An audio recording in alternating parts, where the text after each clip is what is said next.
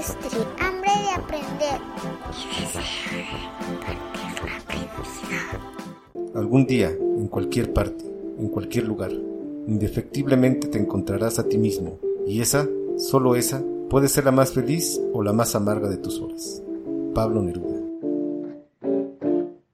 Conozco a Mónica desde hace muchos años. Ella es psicóloga y trabaja en recursos humanos para un corporativo. Arrancamos hablando sobre la niñez de Mónica y fuimos escalando desde el reto de ser una madre profesionista hasta el punto en que nos da algunos consejos para hacer un proceso de reclutamiento con mayores posibilidades para ser contratado, incluidos algunos secretos sobre los míticos exámenes psicométricos siempre toda la vida he sido una persona muy curiosa y muy inquieta, siempre. O sea, de y eso por qué y cómo se hace y qué le digo y no sé qué y por qué. Y, y hay veces que es bueno porque pues te hace como que, que, conozcas y que preguntes y que digas, pero a veces no está tan chido porque pues no terminas tal vez una cosa que empezaste porque ya te llamó la atención la otra y porque ya te llamó la atención la otra y porque estás así como que constantemente así, casi como comedor compulsivo incluso de conocimientos, ¿no? Entonces, este, pues te tienes que empezar a enfocar en muchas cosas y yo creo que yo a los 10 años era así, o sea, era como, ah, como que quiero, que pregunto todo y quiero saber todo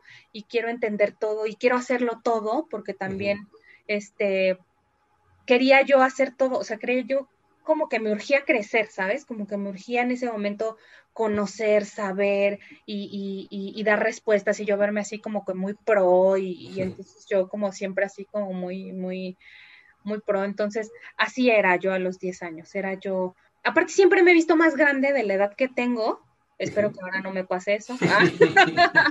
Espero que ahora sea al revés.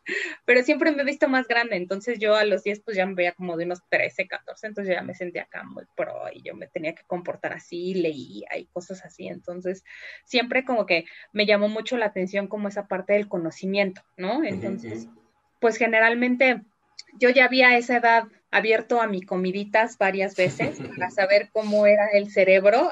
Eh, ese, ese contacto con, con, esos libros que te decía, a lo mejor como esa, esa situación que pues tal vez ya no van a vivir nuestros hijos, de poder esforzarte en conocer, en conocer, o sea, ahorita ya es bien fácil escribir, lo googleas y listo, ¿no?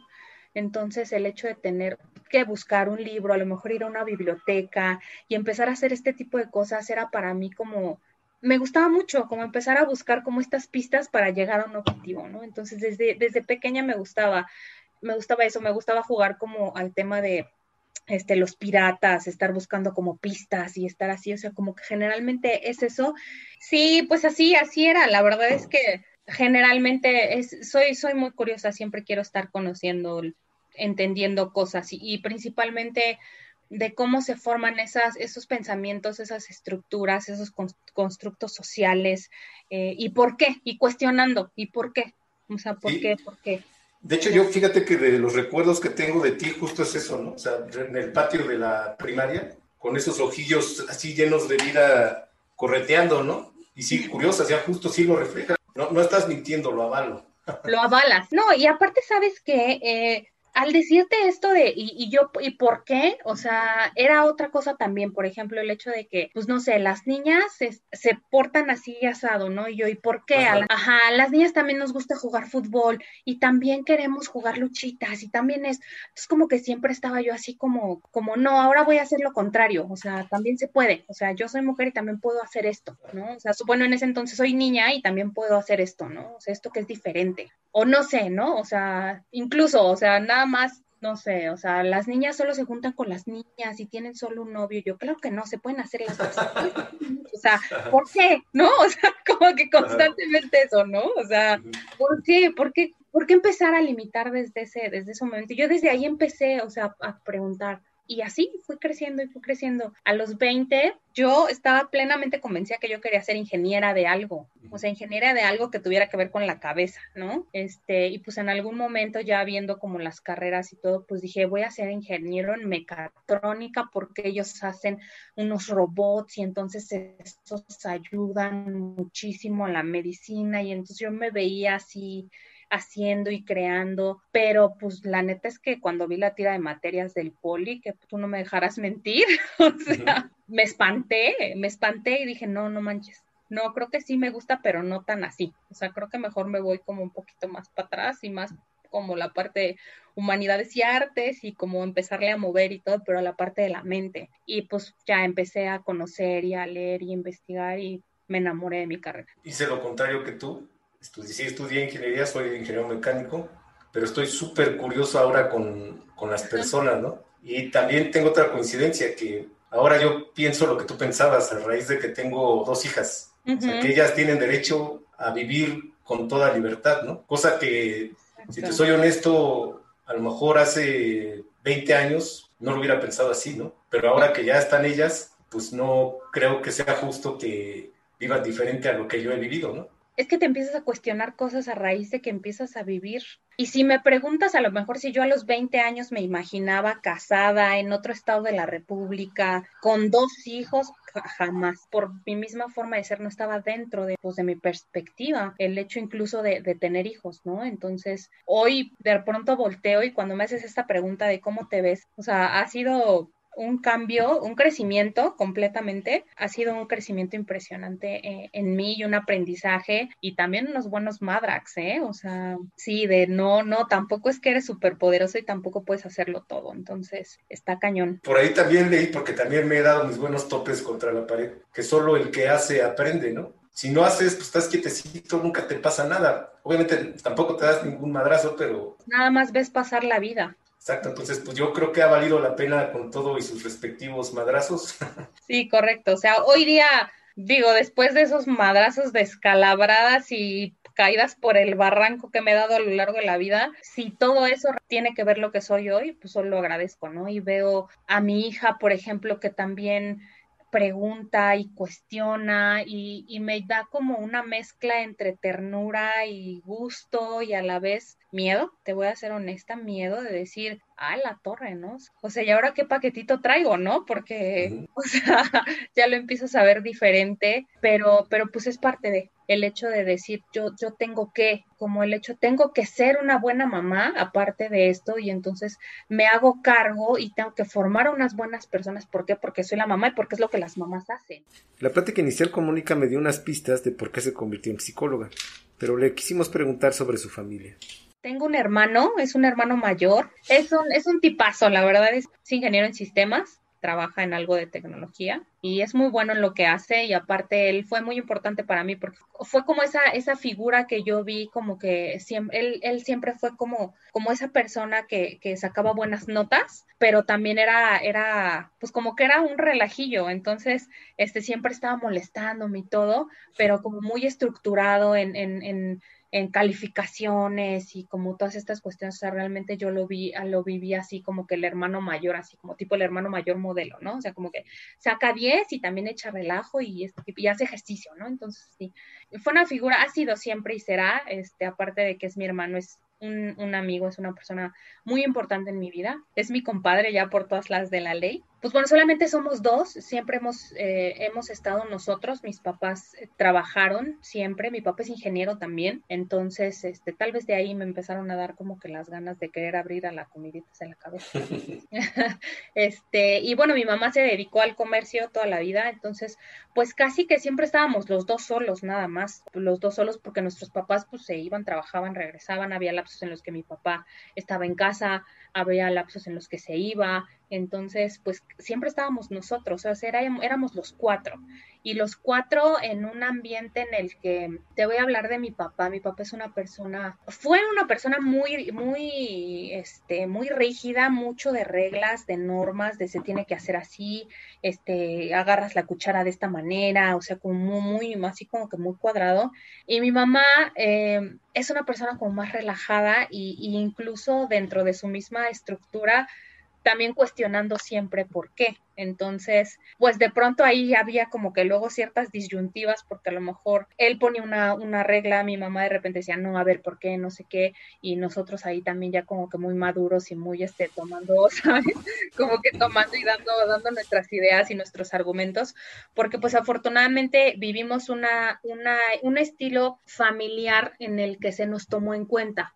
O sea, no fue un estilo familiar en el que nos decían, tú tienes que este, hacer esto por esto, o sea, era, ¿no? O sea, a ver tú qué piensas, o sea, sí se nos, se nos inculcó mucho eso, me acuerdo que mi mamá se iba a trabajar en ese entonces y este, y nos dejaba de tarea leer o sea, nos decía, tienes que, cuando yo llegue, tienen que estar, de cuenta, no sé, lavados los trastes, este, leído de tal a tal capítulo, tal libro, o sea, ya sí nos inculcó muchísimo el tema de la lectura, pero luego se pasó, imagínate a los 11 años que me dejó leer en los hornos de Hitler, no manches, yo te lo juro, todavía, o sea, me sudan las manos cuando ves el libro, o sea, no manches, pero aparte llegaba y como examen te preguntaba, ¿y qué esto? Y a ver qué pasó, y qué hizo, y en qué se comió los jabones, o sea, cosas así. Entonces, o sea, nada que te la cuenteabas que según lo habías leído. Mi hermano se ríe porque ahí le, ya ahora le hacemos burla, ¿no? Porque a mí me puso los hornos Hitler esa vez y a mi hermano la de mujercitas. Este, sí, generalmente, o sea, eran los libros, teníamos a la mano libros casi siempre, nos dejaba jugar juegos de video video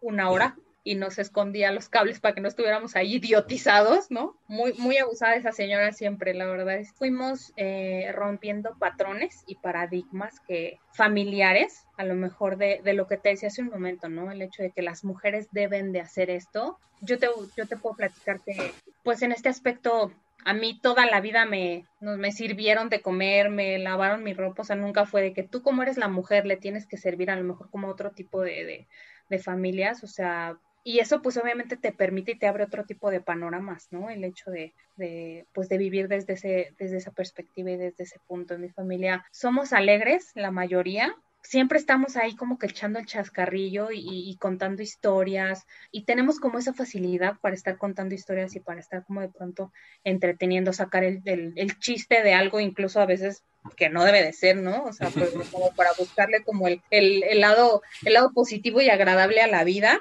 Rockeros, mis papás, siempre los cumpleaños en, en, en, en, la casa se escuchó y ya es una tradición con nosotros la canción de Birthday de los Beatles. O sea, siempre, nunca fueron las mañanitas de, de payasito, nada, o sea, ellos ponen esa canción y nosotros hoy día, o sea, pues yo con mis hijos, o sea, son cumpleaños y se pone esa canción recuerdo mucho que los viernes eran viernes como relax y mis papás se, se servían ahí unas cuantas cubas, escuchaban música, mi papá siempre platicándome cosas como de que, y es que George Harrison y entonces John Lennon y que luego los, o sea, como que contando historias así, cuando yo tenía mis amigos y todo y de pronto pues yo les platicaba y yo no, claro, es que entonces George Harrison, no sé qué, y entonces yo ya tenía acá un, ya era súper cool, ¿no? Porque yo tenía como esos conocimientos mucha libertad, mucha libertad. O sea, realmente yo recuerdo que una vez eh, también hablaron con nosotros y, nos dijeron así de, a ver, tú ya estás en edad de embarazarte y tú en edad de embarazar. Mi mamá, te digo. Y si salen con alguna cosa, es, pues se olvidan de, de, nosotros y no sé qué, y ya ustedes lo resuelven, ustedes se metieron en esa bronca, ustedes lo resolverán, ¿no? Me acuerdo que mi hermano y yo así de no manches, qué malos padres, ¿no? Así. Pero pues dentro de tanta libertad siempre nos inculcaron eso de que pues es, o sea, como que es tu perro y tú lo bañas, ¿no? Entonces, si tomabas una decisión, sabías que si había consecuencias negativas, pues también te las comías todas, ¿no? Entonces, hoy día incluso me han preguntado que si yo pienso dar toda esa libertad a mis hijos y de pronto digo, no manches, o sea, es que se necesita de bastante valor como para poder decir, órale, eres libre de elegir, ¿no? De valor y respeto, ¿sabes? El respetar a la, a, la persona y, dejarlo que pues se va a caer y lo ves que se va a caer y pues modo. Me da mucha curiosidad si todos esos libros te sirvieron en tu faceta de estudiante. ¿Qué tal eras como estudiante? Buena, fíjate que sí, me sirvieron muchísimo. Incluso era, era este, era esas, esas, esos estudiantes que que hacía su tarea y le, le cobraba a los demás para hacerles su tarea. O sea, si era cuestión de ver una película y hace el análisis, o lee un libro y hace el análisis. Entonces yo hacía mis, eh, mis análisis, hacía como tres análisis y los vendía. O sea, ¿quién, quiere el análisis y se lo vendo? O me pedían que les pasara las clases. Generalmente eran como de lo de literatura, filosofía y ese tipo de cosas. A mí me tocaba pedirlo de matemáticas y cosas así, ahí como que hacíamos cambalache, pero sí, no, me sirvió cañón. o sea, me sirvió cañón eso. Y creo que sí le dio un valor agregado. Yo creo que el fomentarle la lectura a alguien le da un valor agregado, incluso en la universidad, platicando con, con colegas. Mi esposo, por ejemplo, es psicólogo también, entonces él me dice, es que a mí me costó un chorro de trabajo la universidad, entender los libros, los textos, a ti, yo no, a mí no, no, porque siempre estuve como, como muy involucrada como en ese tipo de cuestiones, libros y muy interesada en entonces yo ya había leído unas cuantas cosas antes, incluso de entrar a la carrera. Me fue muchísimo más fácil. Es que al final de cuentas también es un músculo que se ejercita, ¿no? Exacto. Yo nunca fui muy lector. Hasta apenas, no sé, hace cuatro años empecé como un poquito más a meterme. Y me acuerdo que empezaba a leer algo y me dormía, o sea, no, no lo aguantaba. Hasta que llegó un punto en el que, pues ya lo logré, ¿no? Pero sí, definitivamente, pues es algo que con un poquito de rigor y mucho interés, pues se consigue, ¿no? Y yo creo, y fíjate que mucho interés, yo hoy día, a mí me ha pasado al revés. Yo creo que hoy día, no sé, por lo menos en este año yo no he terminado ni un solo libro. O sea, me, me cuesta trabajo encontrar un libro que realmente me atrape. Me cuesta mucho trabajo mucho trabajo. Empiezo a leer y, como que digo, no, no, no me llama, no me atrapa, no me atrapa, no me atrapa. Ahorita a lo mejor me voy más como, este, igual también por el ritmo de vida, ¿no? Te vas un poquito más como al tema de, pues no sé, una serie o este, de los podcasts o en lo que estás trabajando, que pones algo en, en YouTube o algo así como de, de, ir conociendo y irte interesando. Este, pero difícilmente hoy he encontrado un libro que yo te pueda decir, este me súper encantó este año. Nada, yo al contrario, he ido como que en declive en tema de la lectura. Que fíjate que también le sumé los audiolibros y me ha funcionado también bastante bien porque cuando manejas un trayecto largo te digo mucho cuando salgo a correr o a pasear al perro, pues de media hora en media hora acabas varios, que no podrías porque si quieres leer te tienes que sentar y te tienes que concentrar, no puedes estar haciendo otra cosa, ¿no? Exacto. tú tienes el reto, además de que pues están tus dos niños, ¿no? Por ahí y pues requieren atención, ¿no? Entonces... Sí, no manches. O, solo que se pongan los tres o los cuatro, ¿no? O sea, solo que pues buscaran una buena forma de hacer eso porque creo que está bien, yo trato de hacerlo con mis hijas ahora, pero sí es difícil, o sea, definitivamente es difícil porque, oye, y en temas de trabajo, ¿cómo te ha ido? ¿Qué, ¿Cómo conseguiste tu primer trabajo? ¿Por qué buscaste tu primer trabajo? Yo me juraba, cuando salí de la universidad, yo me juraba trabajando en un consultorio dando terapia y mi maestría, no sabía en qué carajos, pero yo entré a trabajar, o sea, ese fue el motivo por el que entré a trabajar como becaria, me acuerdo, de recursos humanos. Entré a trabajar justo por eso, porque yo quería juntar dinero para pagarme mi maestría. ¿En qué carajos no sabía? Pero yo estaba segura 100% que quería continuar con mis estudios y estudiar una maestría y yo me la iba a pagar porque también afortunadamente mis padres, mi mamá siempre fueron como muy claros en eso. Yo sabía que iba a acabar la universidad, tuve la fortuna de, de una universidad particular y digo fortuna porque yo creo que hoy día al costo de las de escuelas y este tipo de cosas. O sea, casi, casi que puedes decir, soy afortunado porque a lo mejor pude estudiar en, en escuela privada, ¿no? Pero yo sabía que era un esfuerzo de mis padres. Y, sabía que acabándose eso, pues ya se me iba a acabar mi 20 y ya lo demás iba a ser para, pues ahí iba a ser lo mío, ¿no? También recuerdo una vez que nos dijeron así, pues su, su, herencia van a ser sus estudios y ustedes saben si lo aprovechan o no. Entonces, hay como que eso, ay, no manches. Entonces, pues yo ya dije, no, pues tengo que entrar a trabajar en algo. Lamentablemente, en ese momento, y creo que hoy día, el tema de la parte clínica es casi, casi que te, si inicias así es por amor al arte. Realmente este, tienes que picar mucha piedra. Y en ese momento, lo que yo encontré que pagaba bien para mí en ese entonces era un becario de recursos humanos. Y me acuerdo que yo fui a la entrevista, yo muy segura de mí misma, y me dijeron, bueno, ¿y, tus materias de psicología laboral o clínica? Y yo laboral. Este, cuando realmente no, o sea, mis materias habían sido clínicas y yo laboral, pues total lo, lo leo, ¿no? Lo estudio, lo, lo, aprendo, ¿no? Pues nadie sabe. Entonces, este, pues entré a trabajar como becaria, es recursos humanos, reclutamiento, empecé a trabajar, empecé a ganar dinero, me empecé a comprar mis cosas, por supuesto que se me olvidó lo de la maestría en dos patadas, este, aprendí muchísimo, realmente me topé con una, con una persona que me enseñó muchísimo en cuanto a tema de entrevistas, pruebas laborales, porque realmente las pruebas que yo conocía eran pruebas eh, psicométricas enfocadas a la personalidad, pues eran rudimentarias a final de cuentas, pues que el lápiz, el papel, el cuadernillo y todo. Y esta, esta jefa que tuve me enseñó a usar un software y, y cómo calibrar competencias y todo, entonces ya yo es súper pro, ¿no? Allá este, también, o sea, súper leyendo y, y, realmente fue mucho también de, pues de buscar, de buscar información y ver cómo poder hacerlo. Y así, así fue como encontré mi primer empleo. Entonces, una pregunta que va a ser difícil, porque, pero es curiosidad mía. He hecho muchos exámenes psicométricos, pero no entiendo para qué chingados sirven y si realmente son efectivos. Entonces, no sé si pudieras dar como una explicación y si, en tu opinión, si sí son efectivos y ayudan para el proceso de reclutar. Sí son efectivos. Te voy a decir una cosa, la mayoría de las, de las empresas lo hacen porque pues ahí dicen el expediente que lo tienes que hacer y tienes que integrarlo en el expediente, así como cuando te piden tu acta de nacimiento y eso, pues realmente ahí está porque pues ahí está en el expediente, ¿no?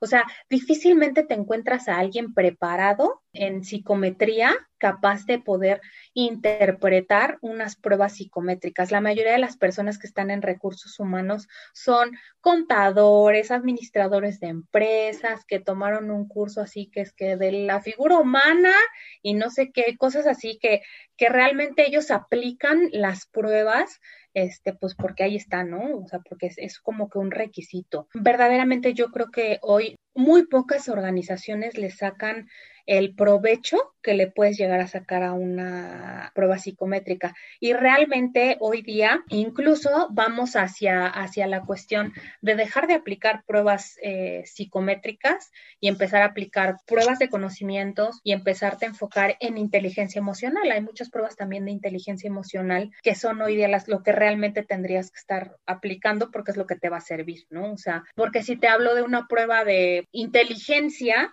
es una prueba que se hizo hace muchísimos años y es generalmente la que todo el mundo aplica y realmente te da un coeficiente intelectual, no es una, o sea, ni siquiera es como un, un tema específico, es inteligencia matemática. Si eres ingeniero, pues igual te aplica, ¿no? Pero si a lo mejor vas a otro tipo de industria, pues no sería esa prueba la que tendrías que estar aplicando. Pero pues la generalmente te aplican que la de inteligencia, la de habilidad numérica, entonces realmente lo hacen como que por protocolo, ¿no? Si estás firme en que con un buen seguimiento sí te daría, te ayudaría a hacer una mejor contratación. Sí, por supuesto. Sí, sí, sí. Obviamente con una buena, con una buena interpretación, con un buen seguimiento, con una buena entrevista, porque es real que pocas, pocas personas que se dedican al tema de reclutamiento buscan que real, o sea, buscan conocer a la persona para saber si lo que tú les estás ofreciendo como empresa es lo que ellos quieren. O sea, generalmente es como que tú eres ingeniero, esto, esto cubres y ahora le vas, vente, te ofrezco cinco mil pesos más y ya no me importa, cubrí mi vacante y la que sigue. Pero no, no le dan como que esa, esa cuestión de ver, bueno, y, se va a quedar y es algo que a él le está llamando la atención, se está moviendo ahorita por dinero y mañana que,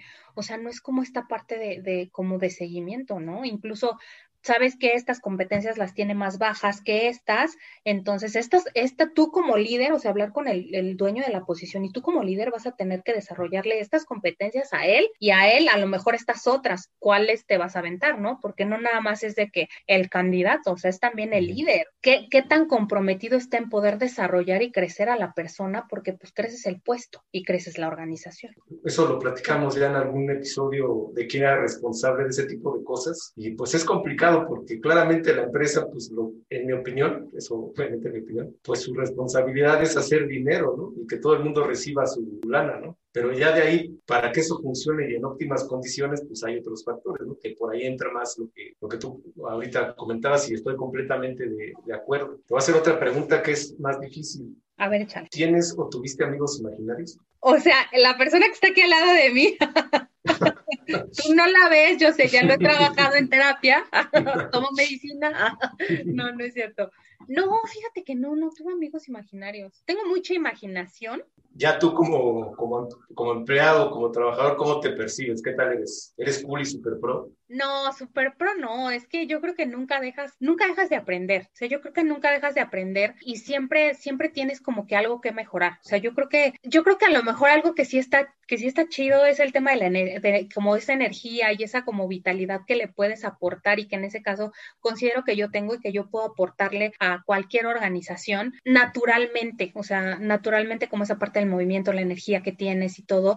Y eso creo que pesa muchísimo más a veces que los conocimientos. Y lo he visto a lo largo de mi carrera y yo creo que le llegues a inyectar a un área, eh, a una organización esa energía, esa vitalidad, ese movimiento, o sea, puedes hacer girar todo. Yo le digo actitud y hay como una fórmula que escuché en algún lugar. ¿eh? Sí, ya no sabes si fue eso fue, o fue Moro Simpson el que dijo. Sí, pero, pero me hace sentido que dice que tienes a conocimientos y habilidad y eso regularmente es lo que se mide. Y eso lo sumas y es como tu valor profesional, pero lo multiplicas por la actitud. Entonces, si tu actitud es cero, no vales madre. Y si entre más grande sea tu actitud, pues multiplicas por poquito que sean las otras dos, ¿no? Entonces, yo también coincido con esa, con esa idea. Digo, así, así es como yo me veo, ¿verdad? Sería importante preguntarle a las personas cómo me ven. Sí, me da curiosidad de ver este, cómo, cómo, cómo te llevas con ellos y eso. Pero bueno, es difícil de contestar eso, ¿no? Es difícil, es difícil. Con unos bien, con otros mal. ¿Me importa?